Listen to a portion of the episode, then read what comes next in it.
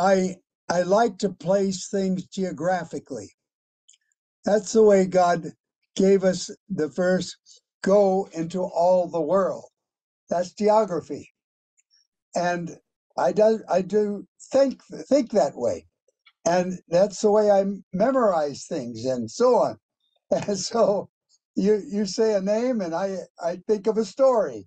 And uh, that's that's just one of my quirks. But uh, then the Lord speak, spoke to me another word during the COVID time pandemic, and that was, He said, Loren, there's another part to Mark 16, 15. And that's not geo- geographic, that's demographic. And you can't reach that only by geographic. You have to move in granularity down to demographics. Every creature. And how do we deal with every creature? First of all, I have problems with the question of is creature creature? Or, or is it just people? Or what is our role? And and I think of Romans chapter 8, where it speaks of familyness, Abba, Father. Uh, It speaks of his children and his elder son, Jesus. And we're all family. And even we speak of organizations or movements or other terminology, and they are correct in categories, but it's the heart of who we are in YWAM is a family called together and called together with certain gifts and callings that are without repentance. Now, Paul in Romans chapter 11, verse uh, 29, he speaks there of a group that has received gifts and callings that are without repentance. And that's on a group. But in Psalms 139, we're fearfully and wonderfully made. Speaking as individuals, we also, in our mother's womb, have been given gifts and callings that are without repentance. So I want to be talking about our family gifts and callings. And yet, your individual ha- callings, your gifts, like Isaiah said in chapter 49, verses 1 and 2, I have been gifted. But first he says, I have been called, verse 1, in my mother's womb and gifted with a tongue in order to accomplish his purpose. That gifting he's talking about. Now, each one of you have gifts and callings, and they will have different purposes in the overall gifts and callings of YWAM, whether you're called long term or short term. In that time, it has very much purpose. But it goes on in that chapter 8 to talk about the groanings of all environment. And everybody's worried about this part of, you know, the environment or that. And, and we have all kinds of movements going and so on. But we we need to understand that the gifts and callings of God will come together to bring in the family love that the orphans are knowing. As I heard uh, David Demian say, orphans are not caused by orphans, it's caused by lack of parents.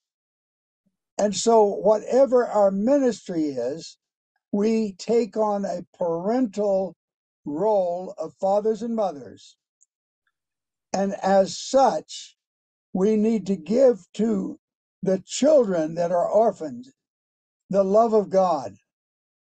So we go back to, and I'll, I'll just bring it down to a, a prayer that God opened up to me during this my time.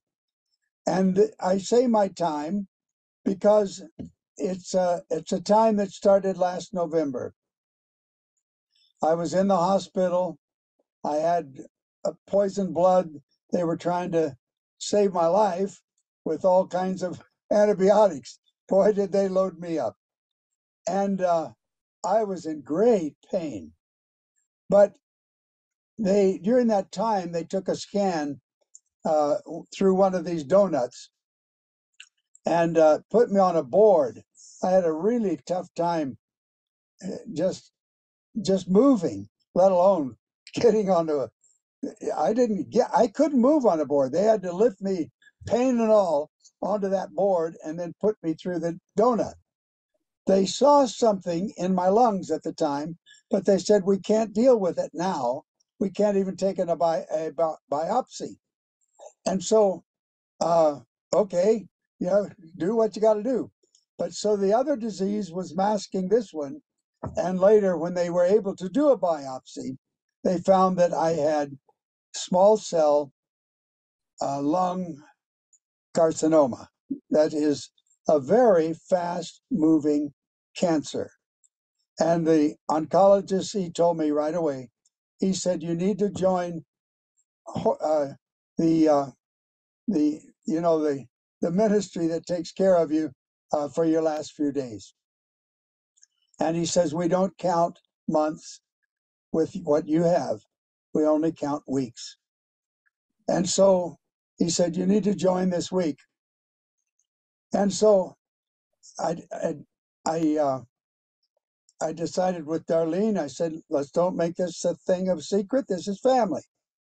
And we'll, we'll tell the YWAMers what it is. So uh, there's no shock or, or change or whatever. It just flows right on. and so we've been very open about it. But when we did, they started praying. Can you imagine YWAMers praying? I can. I don't imagine it. I feel it. I know it. And uh, instead of five or six or seven or eight weeks, uh, now I'm in my seventh month. Now, what they have said, they said, now you'll have great pain, all pain lifted. I right now I feel no pain in my body. The other thing they warned me is normally when it's in the lungs, it goes right to the brain.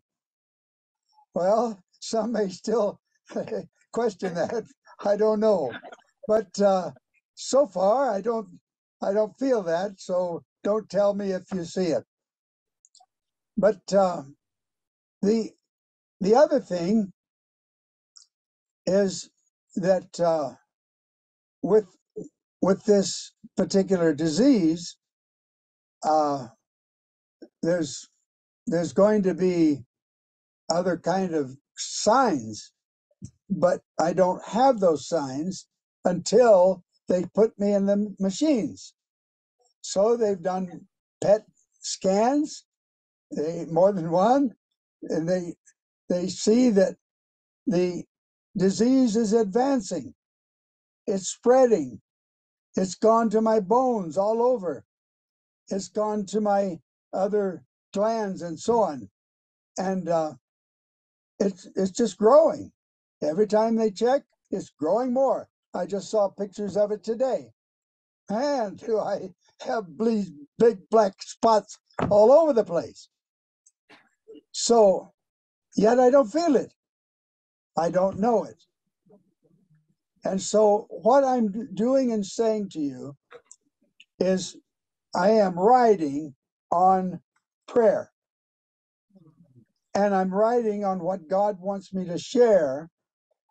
And I'm not saying this is all that needs to be shared, but I'm saying there's some some things that I believe God has prepared us as a family over the years, a step at a time. And I would have thought it should have been faster because I, I didn't realize. By the way, I also had uh, I had a um, a throat deal. Just Darlene had it, and and so I, I, I got a, a little bit of it, but they loaded me up with antibiotics. So that was, uh, yeah, uh, and I'm I'm about out of that, but but it does foul up my my voice and throat still. But uh, so again, it's uh, it doesn't follow the norm. So during this time, God began to give into my mind and into my, more importantly, my heart. See, God's love is described as the first commandment, and Jesus answers it uh, not like Moses with three categories. He answers it with four. And he says, You to love God with all of your heart, with all of your soul, with all of your mind, and with all of your strength. And I see the the categories there. The heart, in the Hebrew, they call it the bowels. It's the feelings, the emotions. And that's where you see the doors opening to relationships. It has very much to do with laying the foundation of relationships or anti relationships, which is grief or anger or hatred and so on. It's, it comes out of the heart. Now, each one of these are a doorway to salvation. A lot of people come in through the mind, which is, uh, you know, the intellectual, but it starts with the awareness and both conscious awareness and subconscious. But it also includes intellect, your your IQ. It also includes the area of your memory, and uh, you all have memory, and God has awareness and intellect and memory. But He also has uh, the area of creativity, and for us, we call it imagination all of that's part of the mind. We should love God with all of that, not do away with it, but bring it into a love for God. And then his, with all of our strength, that includes not only neurological, but physical and, and uh, so on. And so that's there. So I've named everything but soul. Let me come back to that. But in that area, as you begin to think about all of those categories, some people get saved because they see a physical uh, miracle. Somebody broke their arm and boom, it was healed. And and you'll see people coming, oh, I better find out who did this. Jesus did it. And and that's the doorway. But at the same time, others come through intellect, others come through emotions. It's a song that touched their heart. It's a story that touched their heart. it's a broken relationship that healed that touched their heart. Whatever. So you, you get that.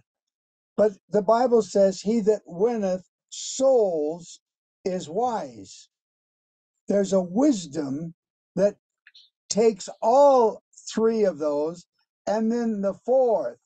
And there's something about the spirit, as I I heard uh, uh, David Demian say. He said, you know, uh, we in the Middle East, we do more things through our our, our sense of of spirit. And then he quoted Watchman Nee, who said, you know, by our minds we we can we can understand, but by our spirits we know. There's something in the spirit, and it's in the soul where you get your your your uh, uh, understanding, uh, your your gift rather, and callings. But it's also in the soul where you have the image of God, and that happens according to science. You can Google this one. There's a little white light that flashes at the moment of conception that they've they've literally photographed and they put it up on the screen at the uh, at the a year ago at the the uh, annual meeting of Focus on the Family, and uh, and at that moment of conception, the mother gives 100% of her DNA, the father of his DNA. The mixture is the only one like it in history because of billions of, of changes and so on in, in combinations. But I believe God gives his image, his DNA at that moment. And that's when life begins. And there's so much there that uh, we can look at and see in terms of functionality. But 10 weeks before a child is born, they begin to hear sounds and begin to then deter- detect their mother's voice, the sound of the mother. And the sound of the mother is so powerful that it is in that way uh, conveying, I believe, even love. I think it is a possibility on the evil side as well, but I, I'm not going into that. With this, you do cast out devils, though, out of the soul. There's he that winneth souls is wise, understanding even in the spirit and knowing, because wisdom is beyond knowledge.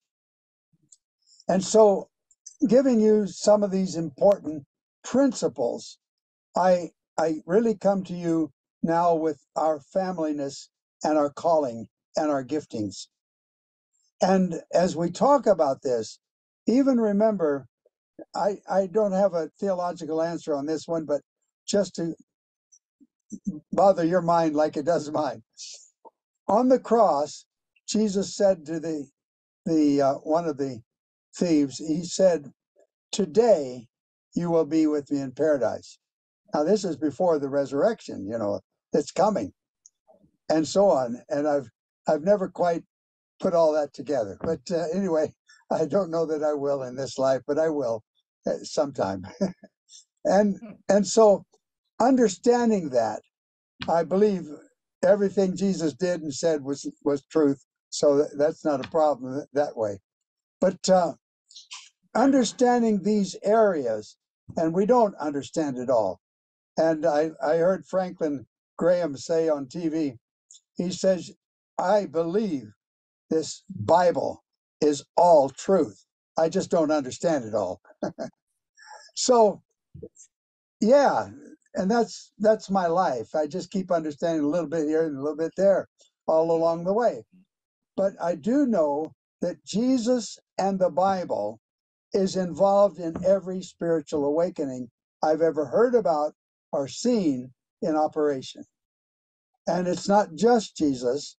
I believe that somebody can be saved through the gospel.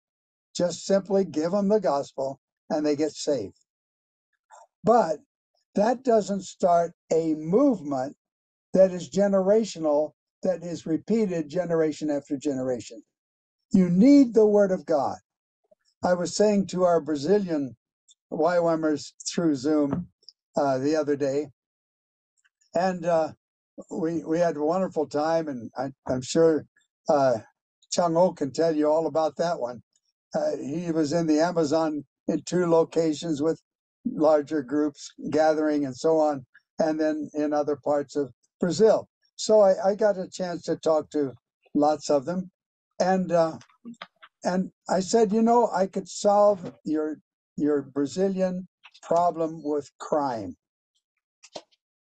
and uh, I can do it if you would do something. It could be done in one day. You would have no more crime. Therefore, no more criminals. Therefore, no need of police. And it could all be done in just one day. And of course, they're looking at me like, this guy's out of his mind. Until I said, all you have to do is get rid of law. If there's no law, there's no crime, there's no criminals. You don't need police. but you better run. you got you got real problems now when you have no law. And when people say to me, We got the Bible now in this language, and I said, What part of the Bible? They said, Well, the New Testament. I said, You've just gotten rid of law. How are they going to really understand grace generationally? How is it going to become a great spiritual awakening? You have to have the whole Bible, and you need Jesus and the Bible. And so, this is why we are talking not about a part of the Bible, because the whole Bible is right now that we know of is in 730 languages. Let that sink in when you think of almost 8,000 languages that we have a list. You have much of the world without understanding law, even if you take on the other 1,800 languages that, that have the New Testament. So 1800 plus the 700. All right. If if you call that the whole Bible, which I don't, it, it's yes, people can get saved with it. You can get saved with one verse, but John 3:16 or God is love. But that's not what we're after. We're just we're believing God for a spiritual awakening that will literally sweep billions into the kingdom and change the narrative into a biblical Christian worldview. Is that too big of a vision? Sure is for me. I don't know about you. I, I, how in the world are we going to do that? Well, we can't do that alone. If you don't have God involved, then how can you do the impossible? This is impossible. What what I'm even describing to you. It's impossible for us to do without God. How is God brought in? Well, that's why we say pray OMT. if prayer isn't there first, we're not going to make it. Every time, and I've he- heard this from other uh, Bible translation groups, they said, Who gets attacked whenever uh, the, the enemy wants to stop the work? They said it's often not the translators, it's the ones that translators, their dependents that are suddenly attacked. And it's just like with Chung Ho and his wife. Her mother is one of those really a powerful woman. She's pioneered churches. She does all kinds of amazing stuff. And suddenly she is totally 100% helpless at one moment. She didn't fall, no accident, but suddenly something in her spine and she is like frozen. I don't know how else to describe it. He can tell you more. But she they had to immediately leave South America and get to her and then move her from one state to another and all kinds of change. Why? Because they could not leave her alone with no help. And then I realized Chung Ho doesn't have enough prayer behind him. He's doing his best, so is his wife, Chris. They're doing great things and they're they're bringing the vision down to reality in so many ways, but they don't have daily prayer behind them. I'm having daily prayer and I'm doing the impossible. I I don't deserve that. None of us deserve it. But we got to have it because God gave every one of us dominion uh, authority, dominion authority over the whole earth. That's in Genesis 1. He gave it to everybody. Satan can't work on his authority in the world. He has no authority in the world. He has to steal yours through temptation or through bribery or through various ways. and uh, understanding how Satan gets his authority, that we get the authority through God. He's our source of all authority anyway, but he waits for prayer. And if we don't get this prayer sequentially right, we're going to get in a whole lot of trouble doing what I'm saying tonight, which is morning for you. I have to keep. Why? Why don't you all line up with with my time zone here? To make it a lot easier, you know. But uh, as as we understand, yeah, the world's round. I, I I heard that somewhere. But anyway, when when we ask God to do something, and we're we're not just doing a routine, we're not just doing a habit, we're not just doing something religious. We are really asking God to move in and open doors, open up hearts, open up minds, open up uh, individuals in every dimension to the Word of God in their mother tongue as we take the Word within the Word, which is Jesus. That's an impossibility to do that for everybody, to do that for every language group. And he said to me during COVID, if you'll go to language like you have to geography, that will open the door to the every creature. And that will go way beyond even people, I believe. I think it'll have to do with environment. I, I think it'll have to do with what people are concerned about and so on. But I, I think what, what we're seeing there is that it's all groaning for it. It's all needing it. It's all longing for it. So everything that I'm saying to you uh, as I move forward now, I want you to know it touches the needs of the world. And that's Jesus in the Bible.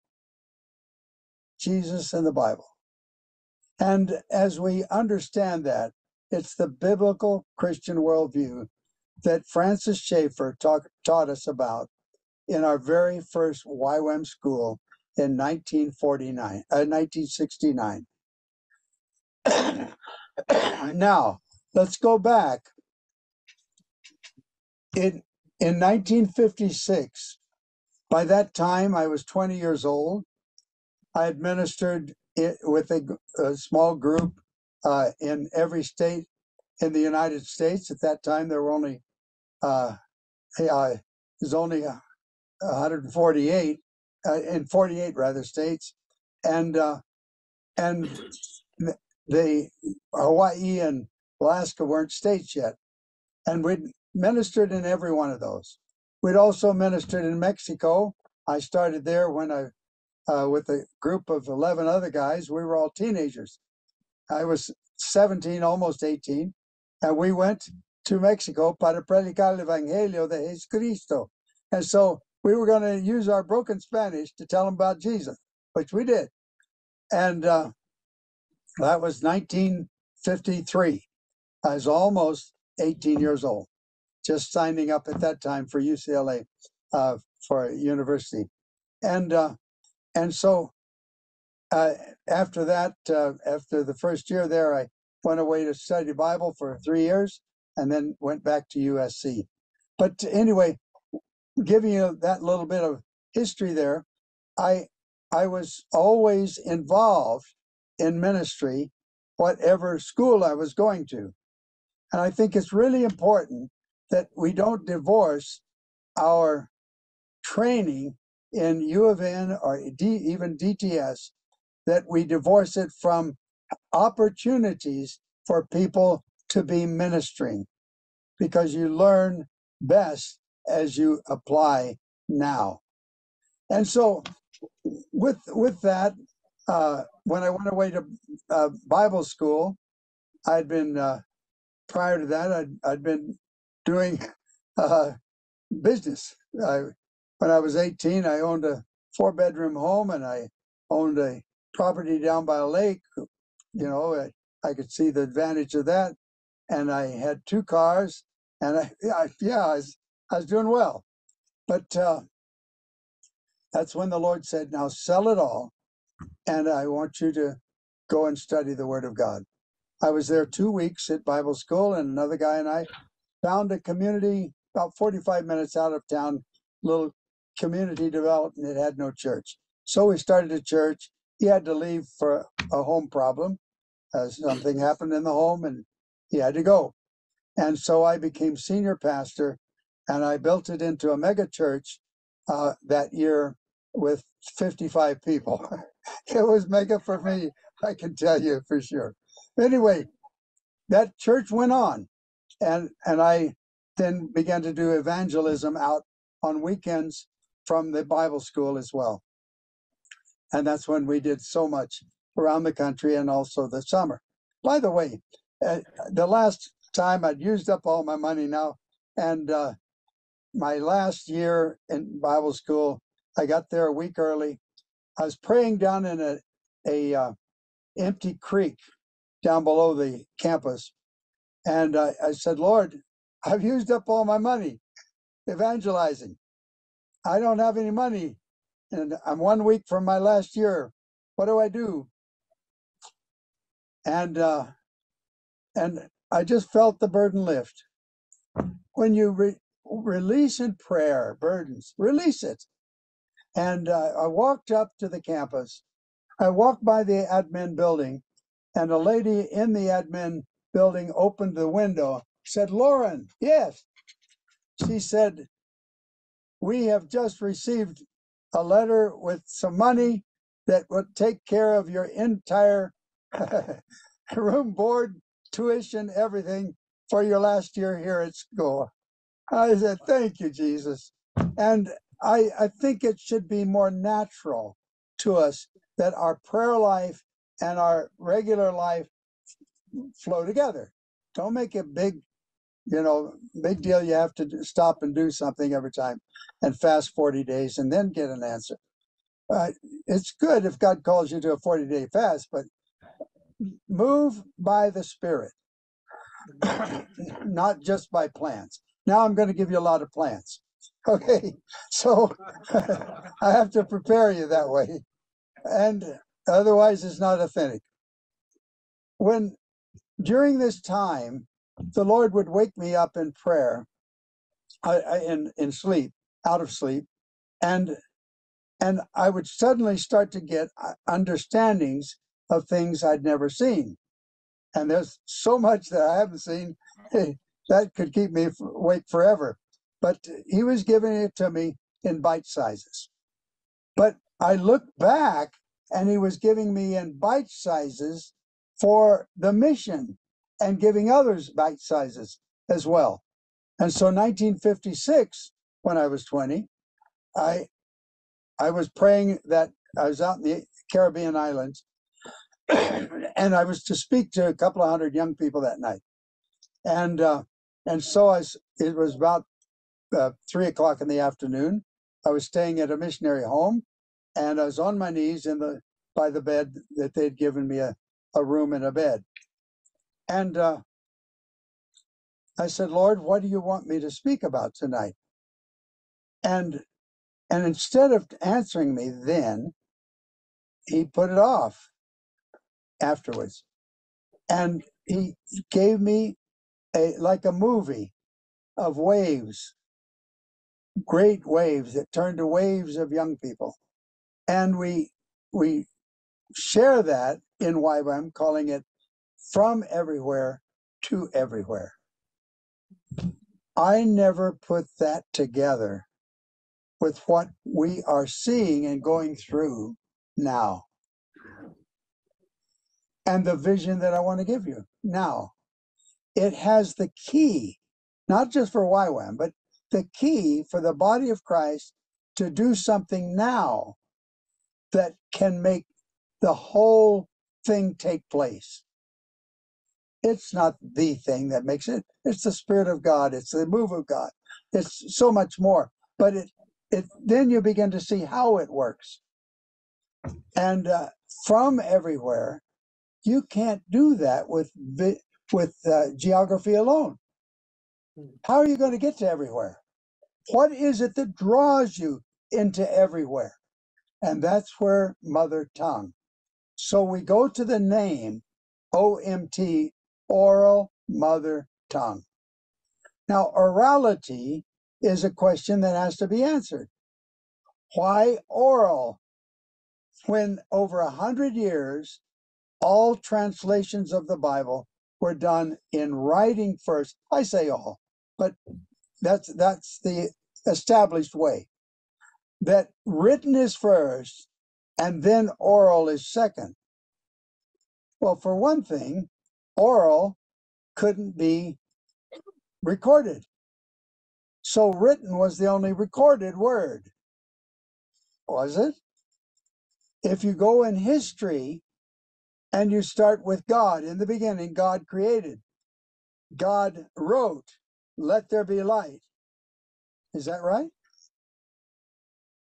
No. God said it was oral. And you'll see that except when God used his finger for the Ten Commandments and also on the wall in Daniel, but it's all oral. It always has been oral. And so, as it's orality, it's then Moses that pulls it down and puts it into orthography.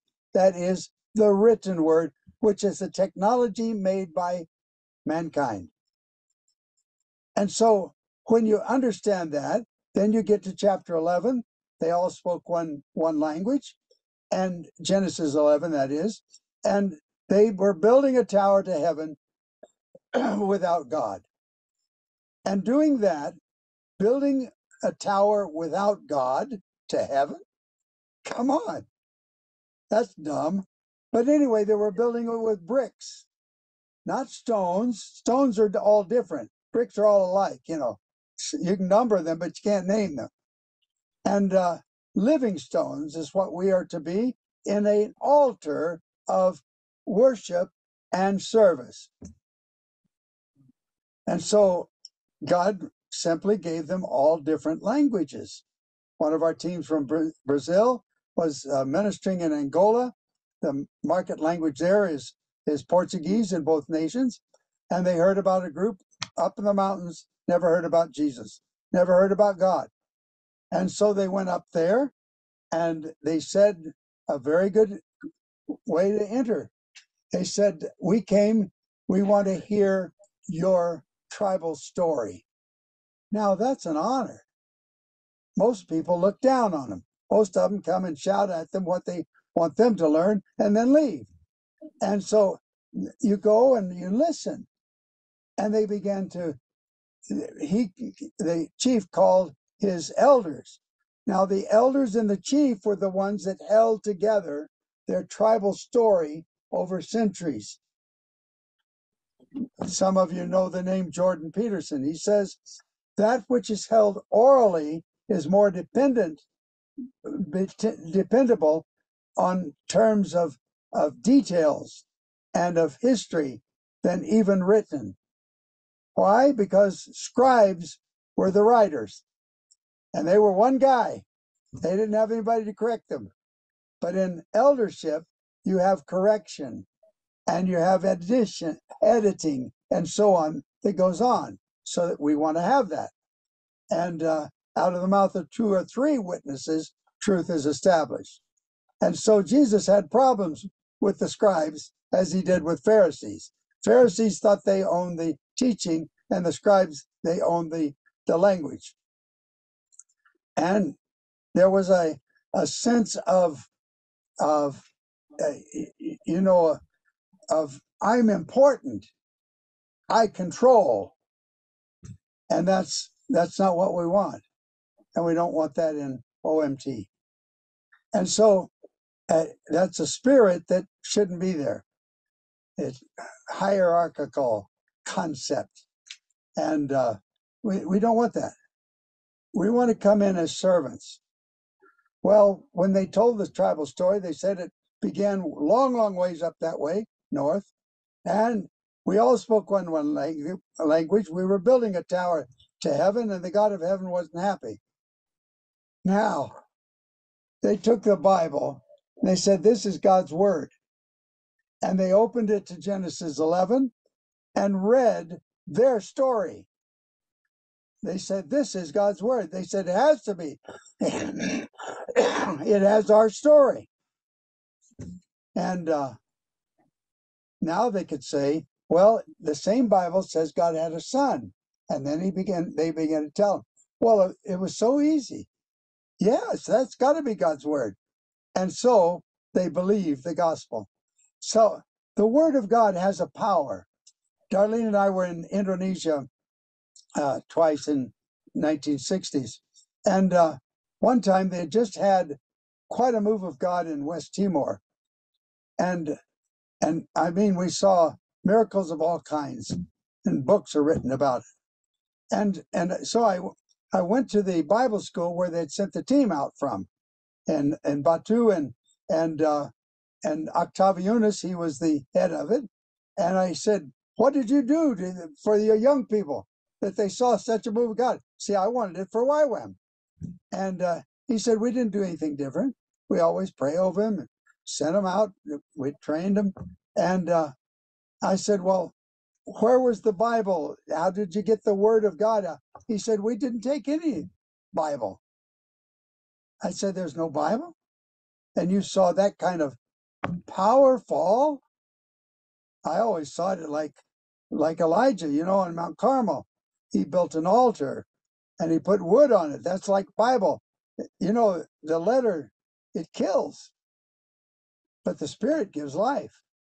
So he puts and he baptizes it with water, and then he calls for the Holy Spirit. Holy Spirit comes down and consumes it, takes the word of God, makes it alive.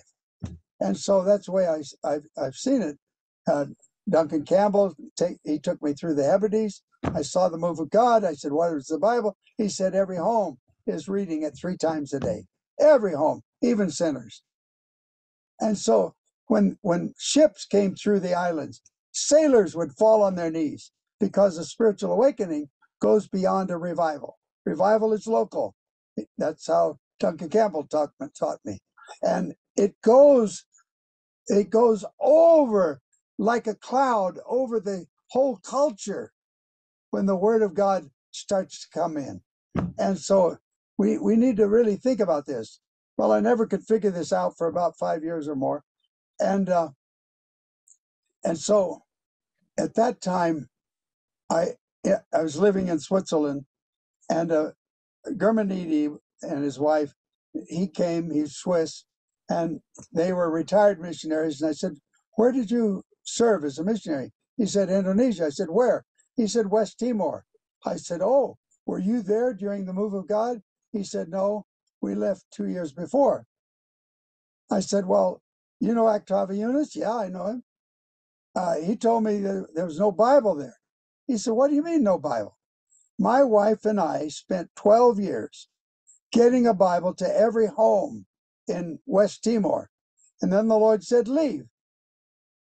Two years later, the revival fell and it became an island wide spiritual awakening. What I'm saying to you and what Chung Ho is saying to you, let's lay the groundwork for a great move of the Spirit in every language. And so it was during this time that the Lord spoke to me from the Lord's Prayer. How many times have we all prayed this? Our Father, who art in heaven, hallowed be thy name. Thy kingdom come, thy will be done on earth as it is in heaven. And that's where I was stopped. On earth as it is in heaven. And this is this is the question that that I had to answer that I had not answered before. And uh, on earth as it is in heaven. What is it in heaven that is not happening on earth?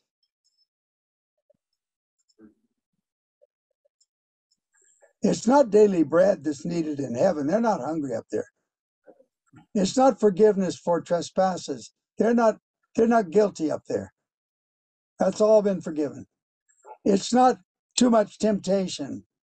What is it in heaven that is existing, that is happening? And that's we know what kingdom is a little bit. We're we teach you that. But what is the will of the Father? Are we motivated by His will? This is not Loren's vision. This has to become our vision. It can't be just, okay, that's Loren's. That's not, I, I, yeah, I, I'm, I'm a pass through, but I, I have it and I immediately I started, Darlene and I and my daughter started praying. We chose a language and we pray daily for this language. And, and then I'm now starting to find out a little bit about the language group. It's up in a mountain, halfway up a 10,000 foot mountain.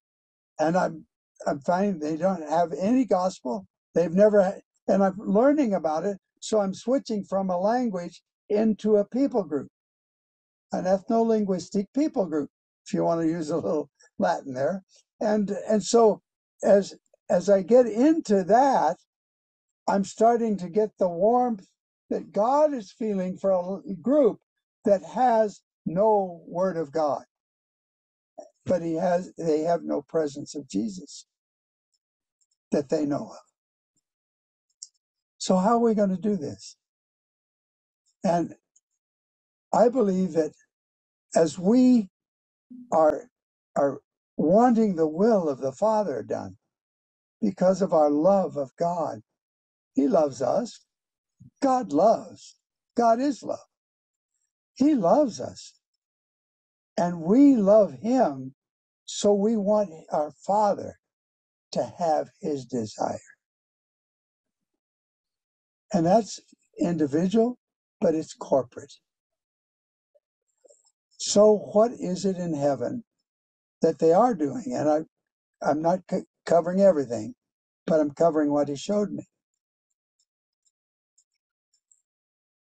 I went to Genesis uh, to Revelation to see what's going on in heaven, and I, I, you you look at chapter five, you'll you'll see very much the big bigger picture there, but you also see the picture in chapter seven, verse nine.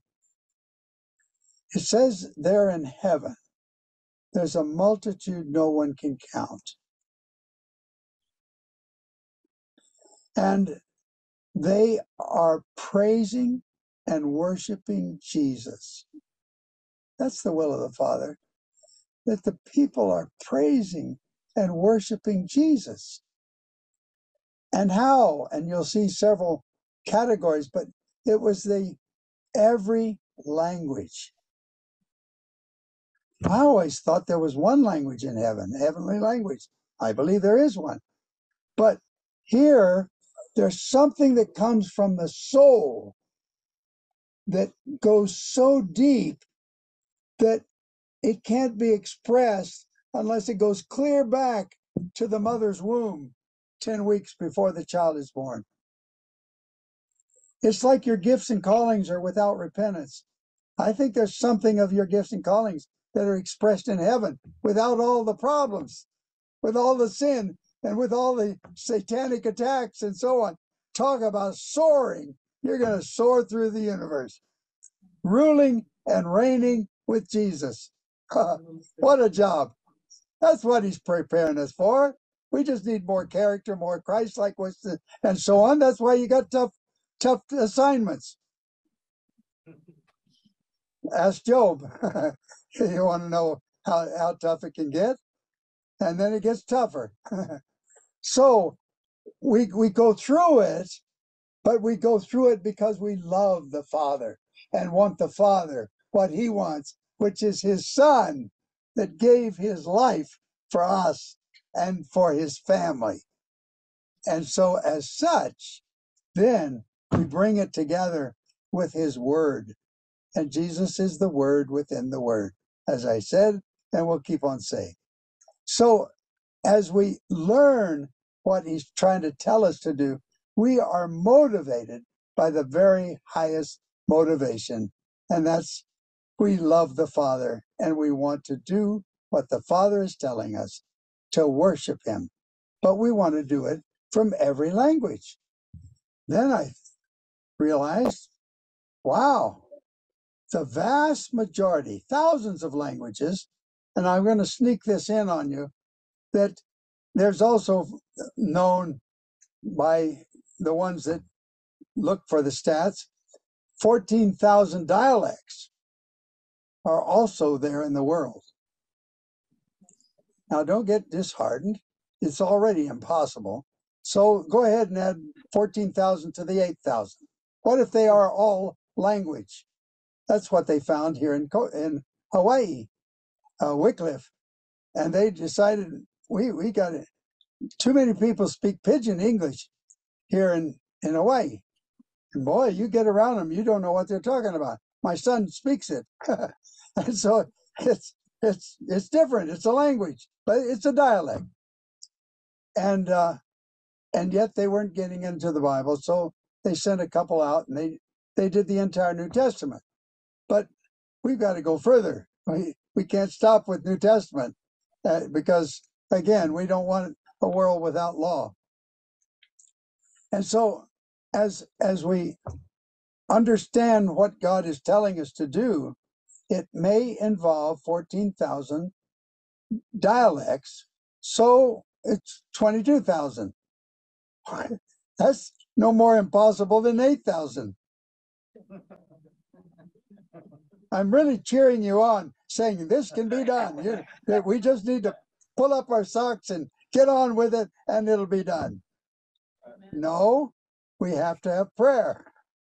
We have to have dependence on God we have to have a lot more than just pulling up our socks because a lot of us are barefoot anyway. So as we as we understand, then what do we need to do? Well, the obvious thing is we need to put the Word of God orally, because not only has it been the way God gave them new mother tongues in Genesis 11. And the next thing that you understand is language creates culture. Culture doesn't create language, it's the other way around. But you learn a language through learning culture to get to the language. So language creates culture. And God, that's exactly what He intended to do. And so He intended to have languages that created cultures all over the world. Now, that's the challenge missionaries face.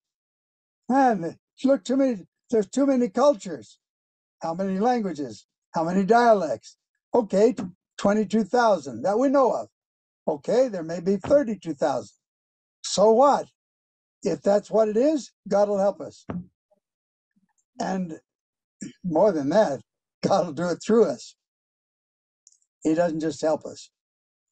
And so as he works through us, we're going to see something happen that is a miracle of God's miracle.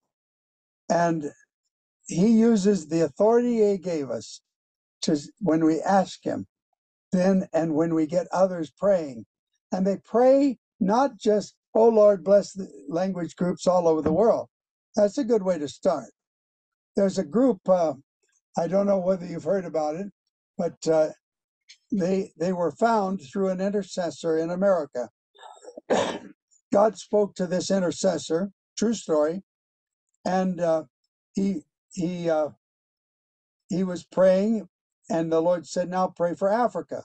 So he started praying for Africa. Then he said, "Now pray for the Mossi tribe." Did uh, Chung Ho tell you the story yet? No. No. no. So they began to, he began to pray for the Mossi tribe. The next thing God said, go find the Mossis. He talked to everybody that he knew to talk to, but no one knew the Mossis. This was way back in 1920s. So he caught a ship, went to Dakar uh, at the marketplace every day for three weeks. Do you know Moses? Do you know Moses? Nobody knew Moses. And why Dakar? It's the westernmost part of all of Europe. It's the cardinal point, western cardinal point. And so I've stood right there and prayed over Africa. I do some things that I don't usually tell about. I, I did that at the northernmost, the southernmost of Africa. I did it southernmost of Asia and so on. That was just a jungle. I was hanging on to roots of trees. I, had to come in by boat just to get to the southernmost point. These are crazy things to some, but I I I, I do them anyway. But uh, when when you when you understand what we have have to do, it's going to be an exciting world, and it was for him. After three weeks, he met one man that said, "I know Mossi." Where are they? Long, long, long ways that way. How do I get there? You walk many moons. that man walked clear across Senegal. Now I've gone clear across Senegal, but we I went in a missionary plane and we had to gas up three times to get across Senegal from Dakar to Kédougou. Then we then you go across Mali, the next country. That's what he did by foot. I've been to Mali. That's where Timbuktu is. I was in Timbuktu at the YWAM base when I was having a birthday, June 30th. And they took me out on the sand dunes to pray for me as a birthday gift. And then we got stuck in the Toyota four four wheel drive. Had to have some Arabs come and help us get it out. Anyway, I know Mali. We have bases there. I've been to it, and uh, so on. And then uh, finally across what we call today uh, Burkina Faso, Upper Volta it used to be called, and to the big village that the guy said they have big big village Ouagadougou. now my last time to Ouagadougou, I I got malaria, and I was really sick. In fact, I was sick with with uh, Paul Dungtumna once, and he was sick in one room, and I was sick in the other down in Togo. I'd, I'd got mine in Ouagadougou. I imagine that man got sick with malaria on his way, don't you? But he plodded, plodded on. I'll tell you this. I, I had my son with me, he's 15 at the time. I called him to my bedside and I said, Son, I'm too sick to speak tonight. You're going to have to take my place. He said, Okay, Dad. That's his first time to uh, preach publicly. And uh, in in the other room, Paul was there and he's sick, and a snake because he's up on a sort of a mountain where the base was, Palime, and uh, and uh, one of these spitting cobras came and lifted up and ready to spit at him, and deadly poison. They they get your eyes first, and then get you. But uh, he just rolled over and said, "Jesus' name, go." The snake went down, crawled right out the door and left. yeah, that's Paul. Anyway, what happened is when he when the prayer warrior got to Ouagadougou, he said, uh, "Lord, what do I do? I found them." He says, "Go back to America and tell them to as many as you can to get praying for the Mossi tribe." Now, the Mossi tribe was the larger tribe in that whole region. They had taken over. They were rode horses. They were warriors, and uh, and everybody feared them. And they were in at least five what we call five nations now, and uh, they still are one of the largest, most influential groups in all of Western Africa. And so, he didn't try to win a person to Christ. Even he went back, did what Jesus said, and he had people pray. Now, 17 families went to the Moses. And they began to see a breakthrough, not just by what they did, but by their prayer groups behind them. And so, as they had this, the first one saved, they renamed him Samuel, uh, gave him a Bible name. He was 18 years old. He was in line to be the next king of the Mossis. And so he got called to be a missionary. And he said no to the kingship and went out. And I have seen his churches all over western part of Africa there. And uh, he- was in Ivory Coast. He was in, uh, you know, one after another, Togo and what we call Benin and so on, and all of these different ones. And he, after he was quite old, you know, something gets old, like 60 or so, his wife died. He married a younger wife, and later on they had a son. And the son grew up, and when he was about 18, he joined a DTS and joined the U of N, got his degree, and went as a missionary. And he went to be a missionary in West Africa uh, to one of the nations that no Mossi had ever been to. He told me. And uh, three years ago, he had to go back culturally to his people in Ouagadougou because the king had died, and they were having all the people come in and and they they would appoint a new king. Well, they decided on him to be the king, and he said, "No, I'm called to be a missionary like my father." They said, "No, you are going to be our king." And so they made that designation, and he was going to fly out of there, and they had a plan to ta- take the entire terminal and cover it with people and not let him through to get on his plane. Well, he learned about it, and so at midnight the night before, he got a bus and went down to to Togo, and uh, there in Togo, he caught a plane back to his home country, which is now Nigeria. I'm talking about our own Paul Dung Dumda. Yeah, well, Now he has taken what we are talking called OMT. I talked to him this morning for over an hour on, you know, uh, WhatsApp, and uh, he took me around the campus with his camera and uh, telling me about they have now 30 languages going, and the first week they did six books in six of the first languages, and then others were added. Now they have 10, uh, 30 going, and they've all now done uh, the book of Luke as their first book so that we can get the Jesus film into, which is 83% of the book of Luke. So all of that's going on. He said, I have 20 more lined up to do the translations, and these are done in groups so that they check one another as they're they're they're making the translations. They're doing it orally, and it's oral translations. So it's it's what we call oral mother tongue. Why we're trying to reverse culture that says you don't go or- oral first, you go written first. That will take 150 years, estimated, to get a Bible in every language if you go written first. But turn it to oral first, and then if it's mother tongue oral, you get something more.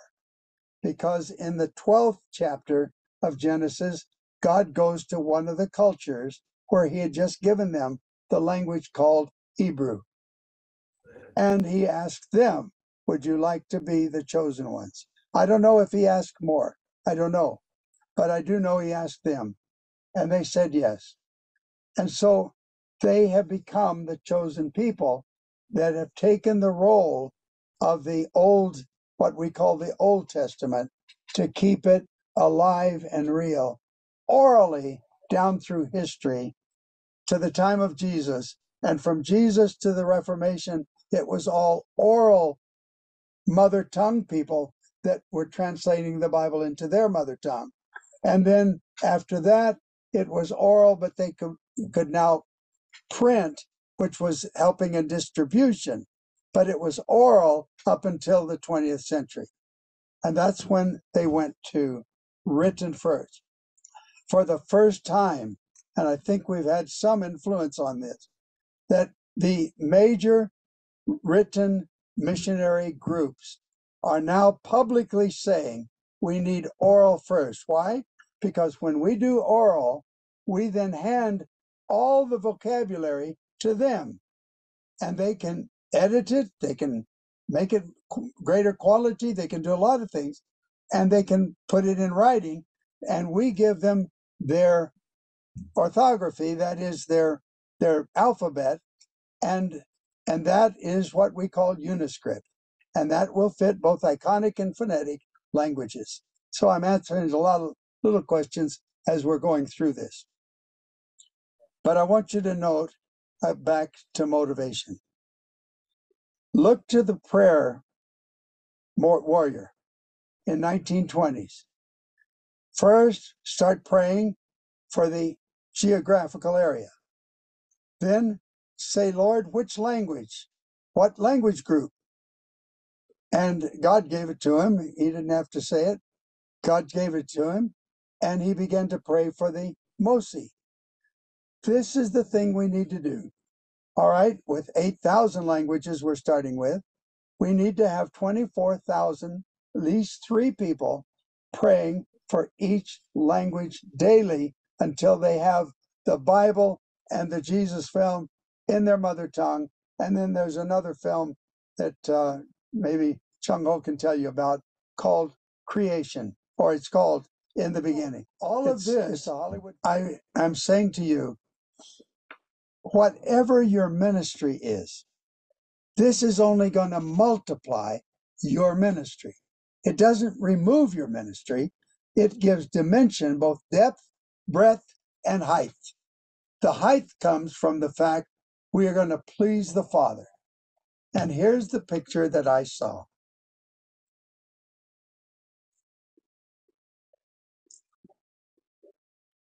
Uh, I saw the picture, that from every language group to go from everywhere to everywhere, we have to have at least one missionary, at least one from every language group on earth.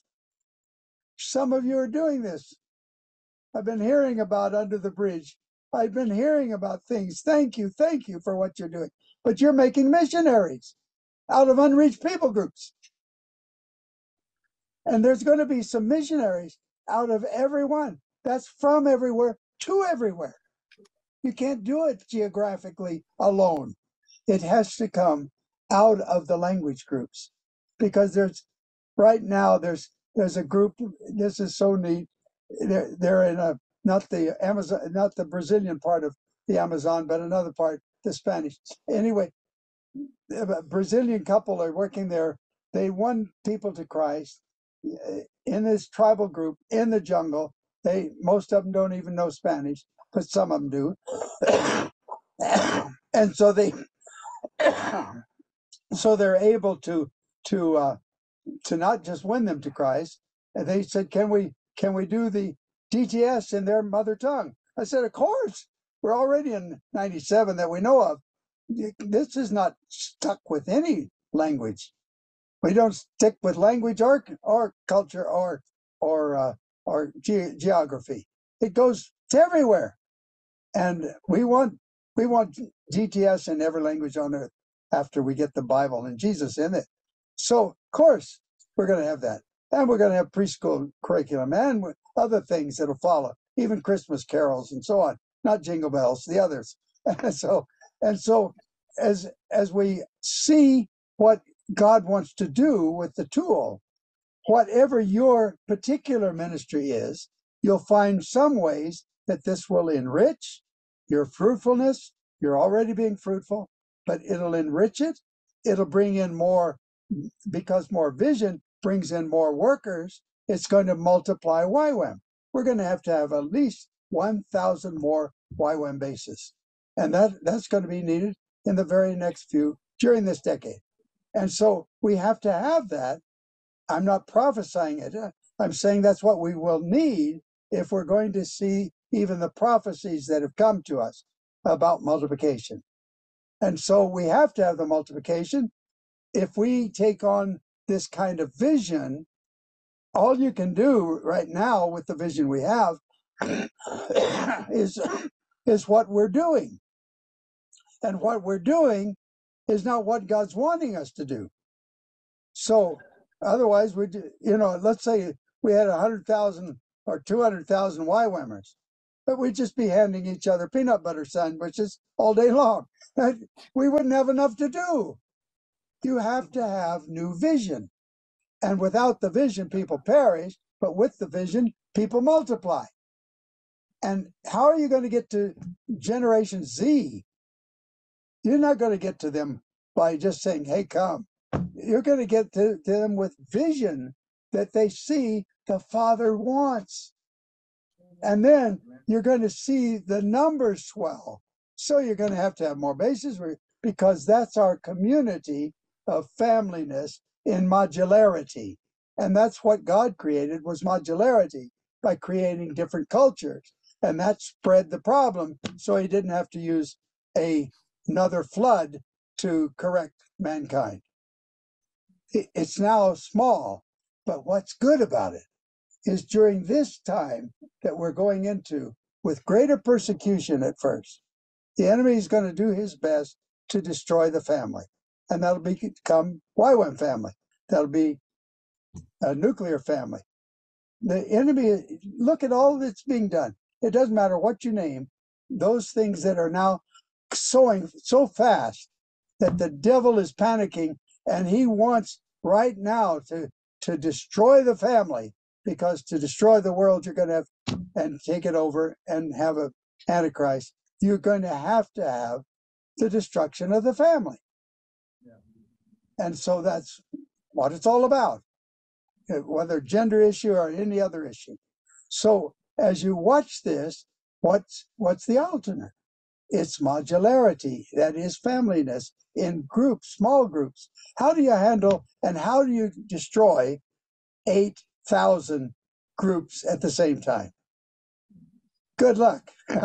You'll need luck from the devil, and he's not powerful enough, and luck won't work anyway. It, it's going to be the move of God that will bring together the the purposes of God, and it will have it will not have a top down control. It'll have top down release of anointing. This is called what we call the generational uh, anointing or or apostolic calling.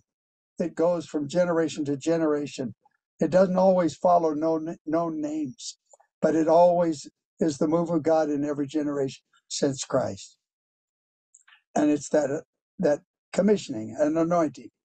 And as you do it with the generations, then it continues what started at Calvary to to uh, today and tomorrow and beyond.